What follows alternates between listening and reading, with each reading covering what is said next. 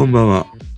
今日話していく曲はバックナンバー I love you です。彼らの6作品目となるね、デジタル配信シングルです。NHK 連続テレビ小説舞い上がれの主題歌でもあります。プロデュースはバックナンバーといえばこの人というほどの組み合わせ、小林武史です。今回のこの曲は毎日朝のね、連ドラに流れる曲ということもあって、こう刺激的なアレンジとか過剰な表現などもなくてね、朝のお茶の間にほっとさせてくれるようなね、優しさを持った一曲になっていて、もうこれぞバックナンバーだよなっていう、誰しもが思えるね、そのチャレンジというよりも彼らしさのある曲というふうにね、思いました。今日はこの曲をきっかけにバックナンバーのボーカルでもあり、この曲の作詞、作曲を手掛けた清水より、彼の紡ぐ歌詞の特徴から、今の世代の人たちの、こう、人とのコミュニケーションにおけるさ、距離の取り方、これについてね、話してみたいと思います。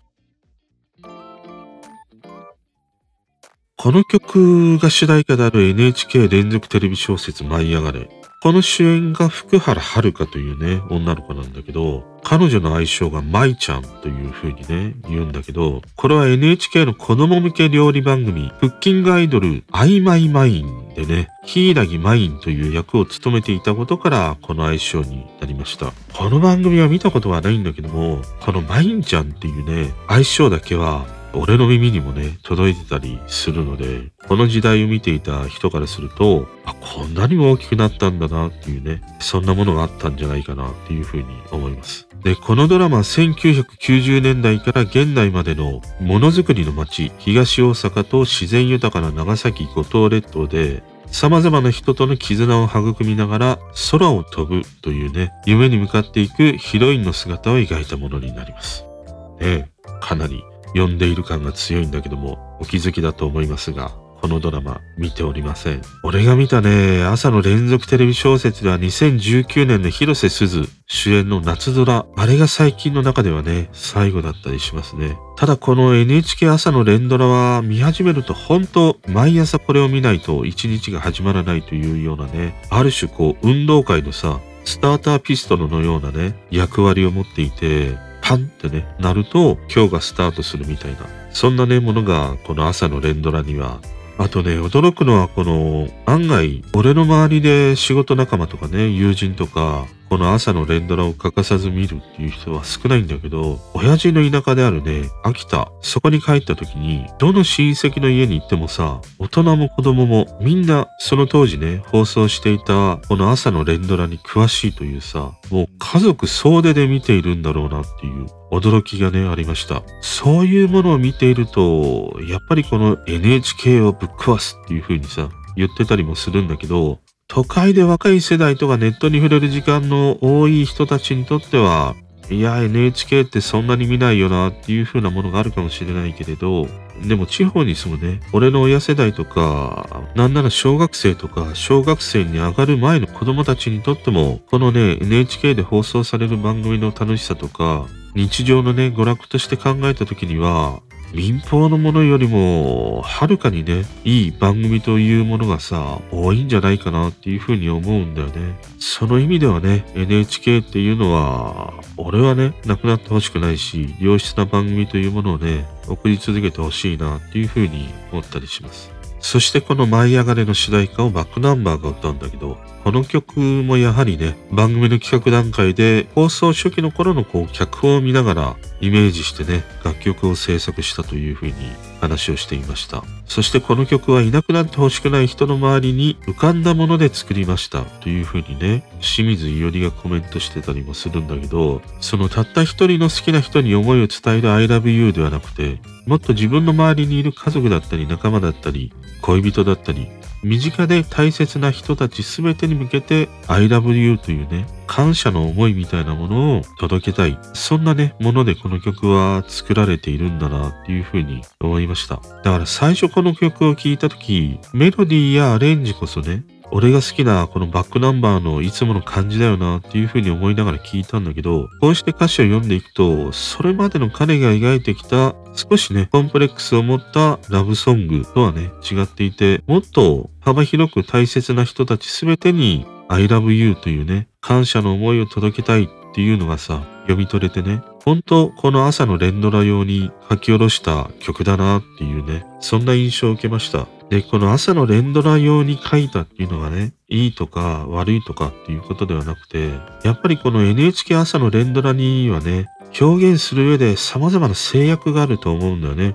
その攻撃的なものではあってはならないとか、特定の誰かを揶揄するようなものであってはならないとかね。もちろん政治的な思想をっていうのも NG だろうし、そんな制約にがんじがらめの中で曲作りをしていくので、まあ言ってしまうと当たり障りなくね、誰も傷つけないというものになっていくというのはね、必然じゃないかなっていうふうに思います。そしてね、この誰も傷つけないとかさ、頑張らなくてもいいんだっていうね、こういうものを描いた時に、このね、清水伊織という人は、ものすごくね、マッチするんだよね。ちょっとね、前段が長くなってしまったんだけど、今日はね、この清水伊織、彼が書く歌詞が、今の世代の人たちがコミュニケーションを取る上で、距離感のね、取り方、それがね、ものすごく彼が書く歌詞の世界とシンクロしていてね、だからバックナンバーの曲っていうのはさ、彼らもね、もうデビューして18年、年齢もね、30代後半になりさ、未だ若い世代、彼らと同世代、幅広くね、支持され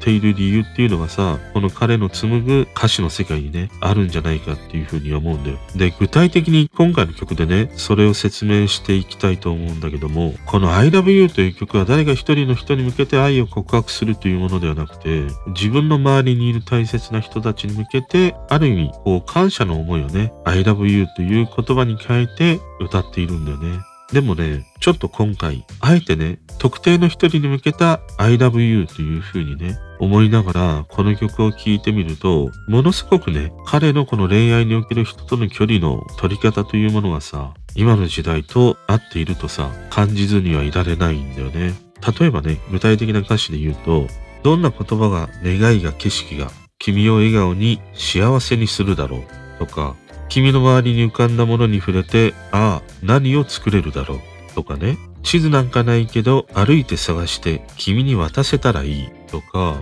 おしゃれではないけど、唯一のダサさで君が笑えたらいい。こういうね、言葉の最後に、何々だろうとか、何々したらいいっていうね、こういう言い回しが彼の歌詞の特徴でもあるんだけど、この何々だろうっていうのはさ、希望でもあり予測でもあるんだよね。で、何々したらいいっていうのはさ、願望であったりするんだよ。つまりさ、このどちらの言い回しもね、実際に行動しているわけではなくて、彼の妄想であり思いであるっていうことなんだよね。この行動や口に出せない臆病な男こそが、今の時代のね、このコミュニケーションを取る時の距離感としてはさ、案外最適なんじゃないかなっていうふうに思ったの。このある種ね、こう積極的にガツガツといかない装飾な感じで臆病で相手の様子を見ながらっていう感じが、こう友達以上恋人未満、そういう関係性の方がさ、付き合うとかね、恋人であるとか、第三者にもさ、はっきりとわかるような関係性よりもね、長く付き合っていける。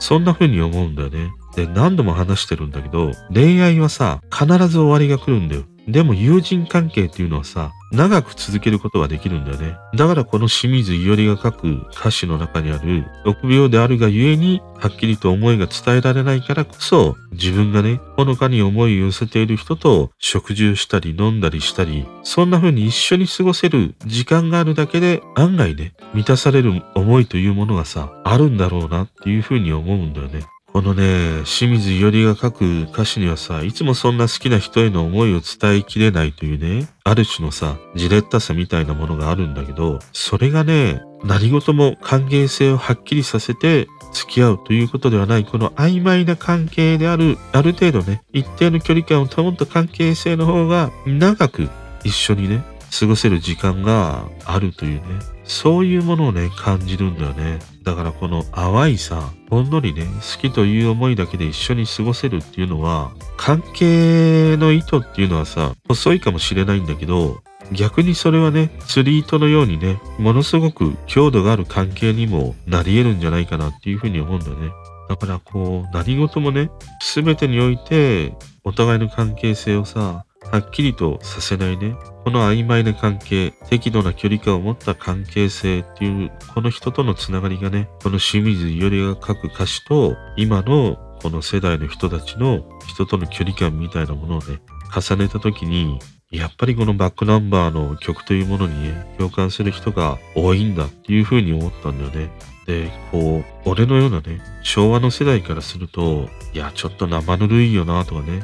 自分も傷つかなければ人も傷つけないっていうある種ね、ずるい関係だよなっていうふうに思ってしまうね、ところがあるかもしれないんだけど、でもね、俺はむしろそんな曖昧な関係であるとかね、遠くから見守るとか、応援するとか、一定の距離をさ、保つつながりがね、いいっていう風に思うんだよね。これだけ様々なね、SNS で人とね、繋がれるようになり、簡単にね、人間関係を構築しようと思えばさ、できてしまう今にあって、本当に信頼できてさ、大切な存在になれる相手っていうのは、どれだけ同じ時間をね、共に過ごせたかっていうことだと思うからね。その一定の距離を保っていたとしても、それが長い時間をね、一緒に積み重ねられたとしたら、それはさ、かけがえのないね、存在になっていくんじゃないかなっていうふうに思うんだよね。このね、清水伊織が描く歌詞というものはさ、人のね、臆病さとか、弱さみたいなものに溢れてるけど、人と繋がっていく時にはね、それぐらいがちょうどいいのかもしれないっていう風にね、気づかせてくれる曲にね、溢れているので、ちょっとこう人間関係に疲れたなとか、そういう時にこの彼の曲を聴くとね、全てにおいて頑張らなくてもいいんだっていうね、彼の優しい言葉にね、支えられることがあるんじゃないかなっていう風に思いました。ということで今日はね、バックナンバー I love you のね、話をしてみました。この方角のではね、歌詞を紐解きながら曲名の意味とか、歌詞に込められたメッセージなどを俺がね、感じたままに話をしてたりしますので、ぜひね、この機会に番組フォローよろしくお願いします。またインスタや LINE でオフチャを解説してたりもするので、そちらのフォローやね、参加いただけると嬉しいです。そしてね、この歌詞がいいんだよっていうようなね、おすすめの曲があれば、Twitter やインスタの DM からいただけると嬉しいです。今日もお付き合いいただきありがとうございました。それでは。